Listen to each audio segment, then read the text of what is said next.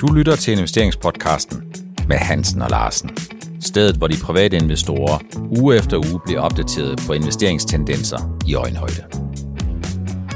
Velkommen til afsnit 134 af investeringspodcasten med Hansen og Larsen. Helge, vi har tre ting på programmet i dag. Vi skal øh, lidt ind på om konsensus om en markant rentestigning på måske 75 basispunkter torsdag. Husk nu på, at vi optager onsdag forud for torsdag. Om det nu også er tilstrækkeligt indarbejdet hos aktieinvestorerne. Vi skal kigge lidt på, om aktiemarkedet har mistet sin energi i takt med de stigende energipriser. Og så sidst, så kommer vi forhåbentlig til at nå konsensus omkring, hvorvidt investorerne både har forberedt sig godt på, at øh, renterne er høje og stigende, men også de negative konsekvenser, hvis vi kommer ind i en recession, som ser mere og mere sandsynlig ud. Det mm, er de store ting, vi skal snakke om i dag, og ja, det ligner umiddelbart en perfect storm, vi har foran os, men uh, lad os nu se, hvad vi bliver enige om. Der er sket rigtig, rigtig meget på rentemarkedet de sidste tre måneder. Hvis man kiggede for tre måneder siden, Helge, så var ECB, de var jo sådan noget bagstræbende ved at opdage, at det var altså tiden at få hævet renterne. Det var dengang, man forud for juli måneds rentemøde snakkede lidt om, hvorvidt man skulle hæve renterne med 0,25 eller 0,5. Konsensus var 0,25. Man besluttede at hæve den med en halv, og så var det medfølgende kommentar, så har vi gjort lidt til den gode side, så kan vi tage det lidt mere roligt på de kommende møder. Men jeg skal love for, at der siden øh, mødet den 21. juli, tror jeg det var, så er der altså kommet helt andre renteboller på, suppen, på suppen, og konsensus er nu, at øh, ECB øh, torsdag hæver med 0,5 eller 0,75. Personligt så tror jeg faktisk 0,75. Det kan jo være, at jeg er øh, lidt for voldsom den her. Men da, det er et rigtig godt billede på, Helge, at der er sket rigtig, rigtig meget med forventningerne, og vi har også set, at markedsrenterne, de tordner jo også op i Europa. Ja, det gør de, og det er jo noget, vi selv kan lægge mærke til, når vi begynder at kigge på de renter, vi betaler til banker og kreditforeninger og alt muligt andet. Der sker jo også en masse på de, det område. Men jeg vil sige, altså Fed har jo gået mere til bolden her, ikke? og bidt mere til bolden derovre i USA, ikke? og det tror jeg også, ECB, de har tænkt, nej, vi må hellere se og prøve at se, om vi ikke kunne slås med det her inflationsspøgelse, øh, så det ikke det hele ikke sikker af, for lige pludselig så risikerer man at få et kæmpe lønpres, og, ja, og så har vi al den her den store energikrise i Europa. Ikke? Så jeg tror, de prøver ligesom at tage brøden af det, og så derfor går det til den højeste øh, antal cifre. Tror du, at øh, aktieinvestorerne nu også har lyttet tilstrækkeligt meget til obligationsinvestorerne, når de siger, at konsensus er 0,75 i stigning? Og det er jo fordi, man kan jo godt sådan sidde og sige, vi tror, at renten den kommer massivt op, og vi tror, at renten bliver hævet med tre gange det normale, hvis det normale er 0,25. Og når det så sker, så ser vi samtidig, at man ligesom tænker, nå okay, jeg var godt forberedt, men så godt forberedt var jeg jo alligevel trods alt ikke. Vi så jo en negativ reaktion i USA, da selvom at man regnede med, at alle forventede det, det, det værste, så skete det værste, og så viste det sig, at de ikke havde forventet det alligevel. Og jeg er lidt bange for, at det kan samme kan gøre sig i Europa, ikke? men øhm, der er mange flere ting, der er værre lige nu i Europa, end lige det her med, med renten, synes jeg. Ikke? Altså, der er meget, man for, skal hold, forholde sig til. Ikke? Så det kan godt være, at den, den glider ind, men helt stille og roligt. Hvis man tager et skridt til baglæns, så kan man jo godt forstå, at der er nogen, ikke mindst dem, der er uden for aktiemarkedet, som får lidt ondt i maven. Vi har en totalt uafklaret situation i Rusland og Ukraine. Vi har nogle ekstremt høje energipriser. Vi har ekstremt høje gaspriser. Vi har ekstremt høj usikkerhed. Vi har stigende renter, som jo normalt er, hvor, hvor det normalt på dagsordenen er faldende renter i det øjeblik, hvor økonomien den vender fra godt til øh, det værre. Og så har vi en indtjeningsudvikling, hvor en lang række selskaber formentlig i løbet af de næste to til tre kvartaler kommer til at informere investorerne om, at det her det ser lidt ringere ud, man regner med. Så det er vel ikke så mærkeligt, hvis folk har ondt i maven? Øh, de skal have ondt i maven af det her, det synes jeg da. Altså det er klart, at det, man må forholde sig til den, den, den situation, der er nu, men også den, der er fremover. Og den, der er fremover, den ser øh, rimelig usikker ud. Jeg tror faktisk ikke, der er nogen, at mange kan sige noget klogt om det her med recession, men vi står faktisk i en situation, som du lige fortæller nu, jamen recession, og så stigende renter. Øh, hvor, hvordan hænger den sammen? Ikke? Men det, det er jo faktisk det, vi ser. Så vi prøver noget, som I ikke har set så ofte, så det, det, og så kommer så energipriserne oveni, og, og mangelsituationen. Øh, ja, det bliver meget spændende at se.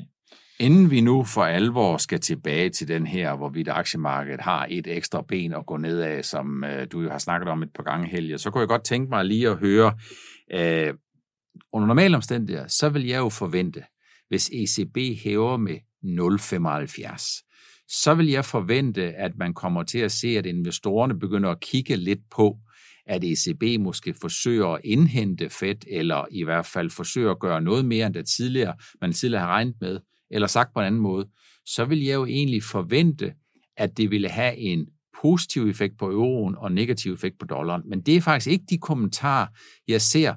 Og grunden til, at jeg bringer det på bane, det er jo selvfølgelig, at hvis vi lige pludselig ser nogle store bevægelser, for eksempel på dollaren, så kan det godt få en betydning for fornemmelsen, også for de danske life science-selskaber. Men det, som jeg ligesom har kunne læse mig frem til, det er, det nye er her, at ECB er nok øh, i en økonomisk forfatning, hvor de er mere afhængige af de høje energipriser, det vil sige bliver hårdere ramt.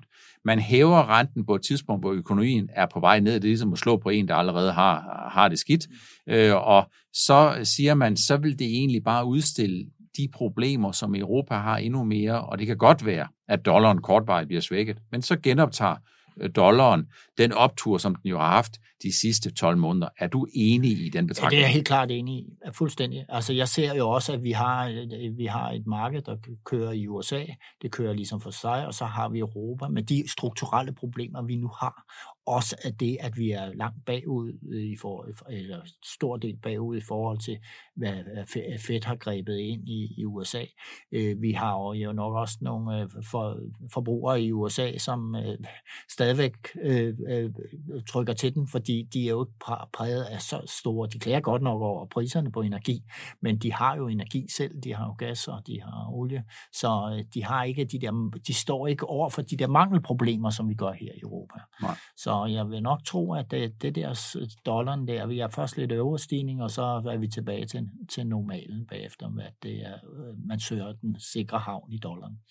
Men er det ikke en formidlende omstændighed, Helge, at normalt, når vi løber ind i en recession, så er det efterspørgselen, der giver sig, fordi øh, man så efterfølgende ser arbejdsmarkedet give sig rigtig, rigtig meget. Og der har vi vel en helt anden situation, fordi det, der sker nu, det er, at man er nødsat til at hæve renterne for at få trykket efterspørgselen ned, og vi er i en situation, hvor vi kommer fra fuld beskæftigelse.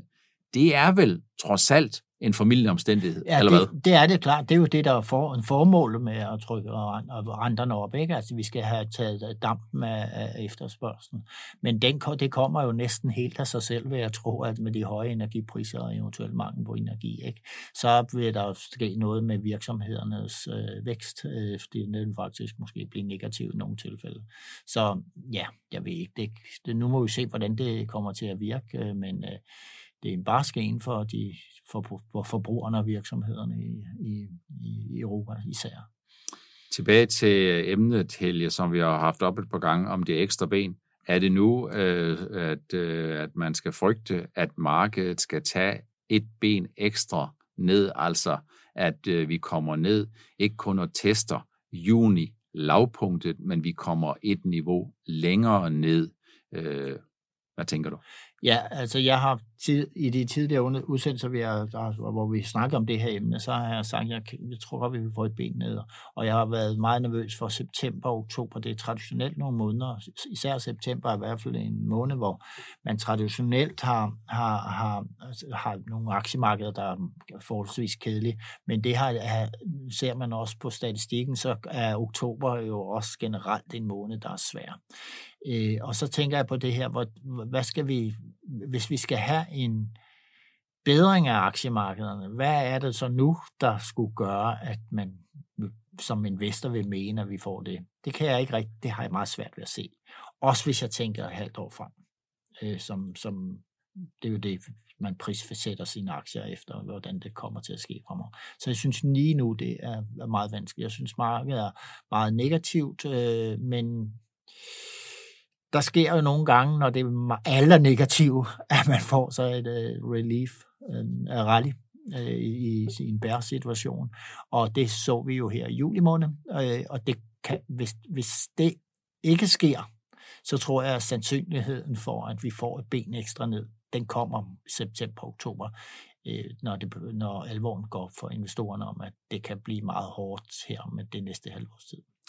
Så hvis vi skal kigge på de to faktorer, som jeg tror, der kan gøre forskellen, så skulle det jo være en fred i Rusland, øh, Ukraine. Ja, selvfølgelig. Ja, det er øh, klart. Og det er jo fordi, det vil med det samme påvirke risikopræmie. Ikke fordi europæerne skal til at købe energi fra Rusland. Jeg tror, det er en done deal, og det skal man ikke længere. Nej. Men fordi det vil have en enorm effekt ja, ja. på øh, energipriserne, elektricitetspriserne og naturgaspriserne. Så det er vel noget af det, Helge, som vi håber, men som for nærværende ser meget usandsynligt ud, men samtidig så er the darkest hour, det er jo just before dawn. Ja, det har du fuldstændig ret i. Altså lige præcis det her Ukraine, det vil, så, så bliver der fest på, på, på aktiemarkedet. Det er der slet ikke nogen tvivl om, hvis, hvis man får en fred, og det ser fornuftigt ud øh, med de fredsbetingelser, man indgår, eller de betingelser, man indgår freden på. Øh, ingen tvivl om det. Men mine forudsætninger, det er, at det, det gør vi ikke, hvis når jeg går ud og siger, at vi godt kan få et ben længere ned. Men så tror jeg til gengæld også, at øh, så afventer man regnskaberne for øh, Q3. Og, øh, og igen, for guidningen for Q3-regnskab, altså fra Q3 og så frem efter, kan næsten i Europa ikke andet end blive negativ for rigtig mange selskaber, øh, hvis, hvis situationen fortsætter, som den er nu. Men det er vel på den anden side set, Helge, ikke, eller burde ikke komme som nogen større overraskelse. Nej, øh, det siger du. Men hvad har vi set øh, her, her de to sidste to kvartaler? Kommer du ud med noget, der er dårligt, så reagerer markedet utrolig hårdt. Og den der den tendens, den tror jeg ikke, vi slipper for. Nej. Så over en bred kamp, jamen hvorfor skulle reaktionen på et dårligt dårlig guidning være mindre efter Q3. Det, det, du mener sådan, det er ligesom at samle op af det, at man er blevet mere hårdhud, eller hvad? Altså, det tror jeg sgu ikke, det, det er blevet derude. Samtidig sker der jo det, når man har fået test to gange, at, øh, eller så når man får det tredje gang, så tænker man, nå okay, hvis jeg får, hvis jeg får mange tæsk, men færre tæsk på gang et og to, så kan jeg godt leve med. Ja, ja, okay, den kan jeg godt følge. Noget af det, som jeg tror, investorerne skal holde øje med, og noget af det, som jeg i hvert fald holder øje med, jamen det er jo øh, energimarkedet. Når jeg kigger på gaspriserne, øh, og det her, det er ikke nogen forudsigelse om, hvorvidt øh, gaspriserne med sikkerhed kommer til at falde eller stige inden for de næste to til tre måneder, eller om du skal købe eller sælge. Når jeg kigger på de her ting, så kan jeg ikke lade være med at tænke lidt på, øh, Helge, at jeg bliver mindet om, at der er en stor forskel mellem politik og økonomi, og det vil jeg godt give dig et eksempel på. I Tyskland har man jo snakket om de her tre atomkraftværker, som skulle lukke. Og øh, man har sådan set ikke besluttet at køre to ud af tre videre, men har besluttet at have to ud af tre i reserve, hvis nu det skulle vise sig, at der vil være brug for det. Man understreger i Tyskland, man har den energi, der skal til, øh, men øh, man holder dem i reserve. Det synes jeg er rigtig trist. Og når jeg siger det, så er det ikke, fordi jeg blander mig i debatten i tysk politik. Det er ikke, fordi jeg blander mig omkring, hvad det her tyske trafiklys, som regeringen jo består af, om den er god eller forkert. Men så er det, fordi politikerne med deres beslutning desværre demonstrerer, at de ikke helt har forstået alvoren. For hvis man forestillede sig, at man i stedet for og holde to ud af tre i reserve, sagde, vi kører videre med tre, så vil du have et garanteret udbud i systemet, og et garanteret udbud, som udgør en 4-5 procent af den tyske produktion, det vil formentlig have potentialet til at kunne trykke energipriserne så meget ned, at man kan spare alle de der checks, man skal se og sende ud, for slet ikke at snakke om alle det administrative bøvl, man skal til at lave i Tyskland øh, på de her ting. Så det er jo desværre et rigtig godt eksempel på, at når vi snakker om økonomi og vi snakker om politik, så er det to vidt forskellige ting, men de har jo en betydelig over, overgang og en betydelig snitflade. Det er rigtig godt set, og det, det, det der taler for, at det kan have en stor effekt også sådan generelt på gasprisen, det, det er jo, at vi kigger jo mod Tyskland i den her problematik, vi har nu, at øh, vores europæiske lokomotiv altså, øh, er så gasafhængige. Hvis man på nogen måde kunne sige, jamen, jamen hvis det her med, vi skal nok sørge for, at der kommer masser af strøm fra de her atomkraftværker, vi har kørende her, jamen så er det det der med risikopræmien, når jeg så er det ikke så slemt med det her med gassen og efterspørgselen. Man putter også gas i, i, i nogle af de her kraftværker. Så, så det tror jeg faktisk, øh, det, det har du ret i, det er det politikerne, det, det burde de fokusere på. Øh, og øh, det, det har de ikke gjort tilstrækkeligt opfra. Politikerne de er jo travlt med at blive genvalgt, og genvalgt det handler jo om at øh, sørge for, at vælgerne de er glade. Øh, og det forstår jeg sådan set godt. Det, alt det der, det blander jeg mig sådan set ikke i, men det er altid trist, når der er nogen, der blander politik og økonomi sammen, fordi så kommer der meget, meget sjældent nogen særlig god løsning ud af det der, fordi politikerne de er gode til politik, men de ved ikke noget om økonomi. Ja, og det er også, nu kan man sige, et andet område på det her, det er jo det her, hvad skal vi gøre med elpriserne i mange lande? Jamen, man kunne sætte ned til mindstetaksten, øh, øh, øh, som man har i EU, ikke? Og det taler man endelig langt om længe, taler politikerne om det i Danmark. Mm. Elafgiften, tænker du på? Ja, elafgiften, ja, den sætter man ned til EU's minimum, og det vil jo virkelig batte noget på den, på den danske øh, regning, til for, øh, som forbrugerne modtager, men sikkert også andre steder i Europa. Jeg ved ikke lige, hvordan det ser ud der. Vi må øh, håbe på, at der find, man finder en god løsning. Øh, jeg prøvede at lave sådan en lille, en lille rundspørg inde på Twitter. Twitter er jo et sted, hvor øh, alle jer, som har lyst til at blive opdateret på daglig, kan gå ind og følge med. Udover at jeg skriver lidt ind hos dig og på ProInvestor, så kan man følge ind under Per Nordnet på Twitter. Der får man en rigtig god mulighed for at følge med i løbende. Ikke med købs- og salgsanbefalinger. Dem har jeg ikke. Dem giver jeg ikke. Men jeg laver perspektivering af, hvordan tingene de udvikler sig. Der har jeg spurgt alle, som har lyst til at give øh, deres besøg med, hvor de forventer gaspriserne, de ligger om 6 måneder.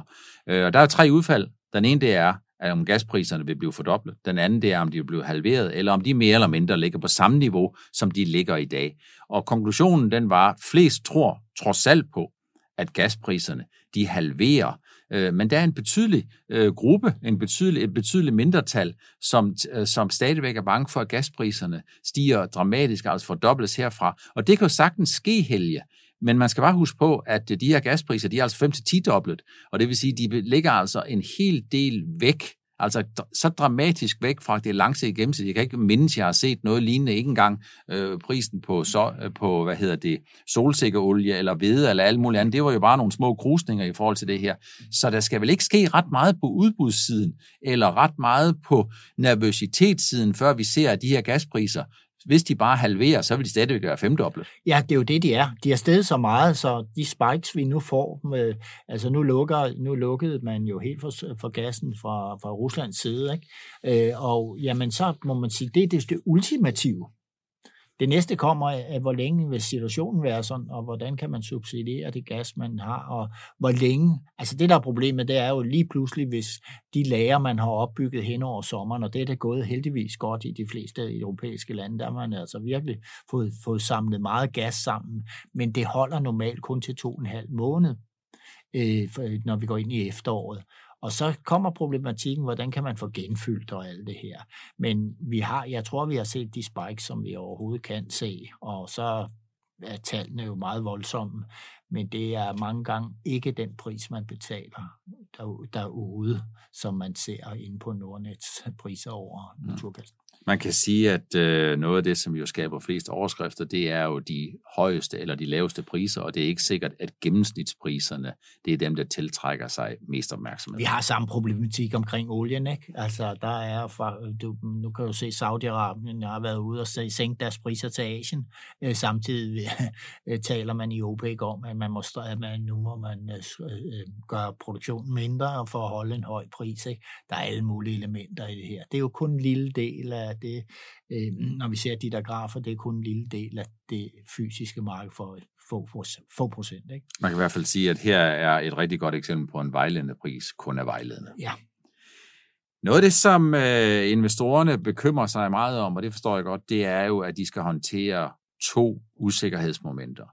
Under normale omstændigheder, Helge, så har vi enten, at man skal håndtere stigende renter, eller også så skal man håndtere en negativ konjunkturudvikling.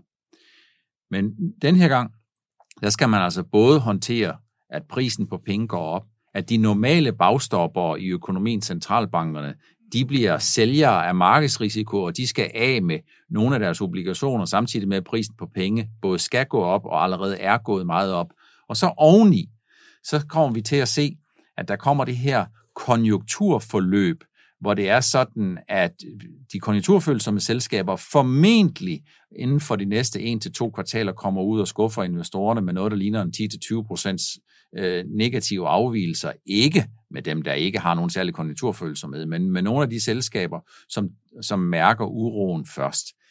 det gør vel, det er vel lige nøjagtigt det, der er den ekstra dimension, det ekstra ben, som gør investorerne ekstra nervøse. Ja, det er det, og vi snakkede lidt om det i indledningen her, og det kan jeg godt forstå, at de er meget nervøse for.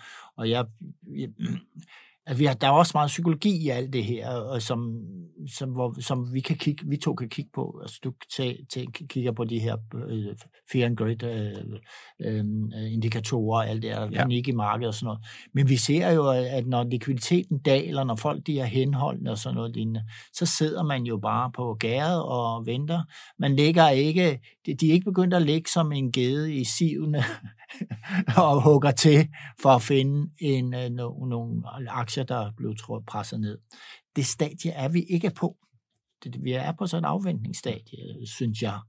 Øh, og det kan jeg også mærke med mig selv, og jeg kan mærke det på, på de platforme, Pro Investor har. Jamen, de, interesser, de ligesom lader som om, de ikke interesserer sig for aktier for øjeblikket. Ikke? Mm.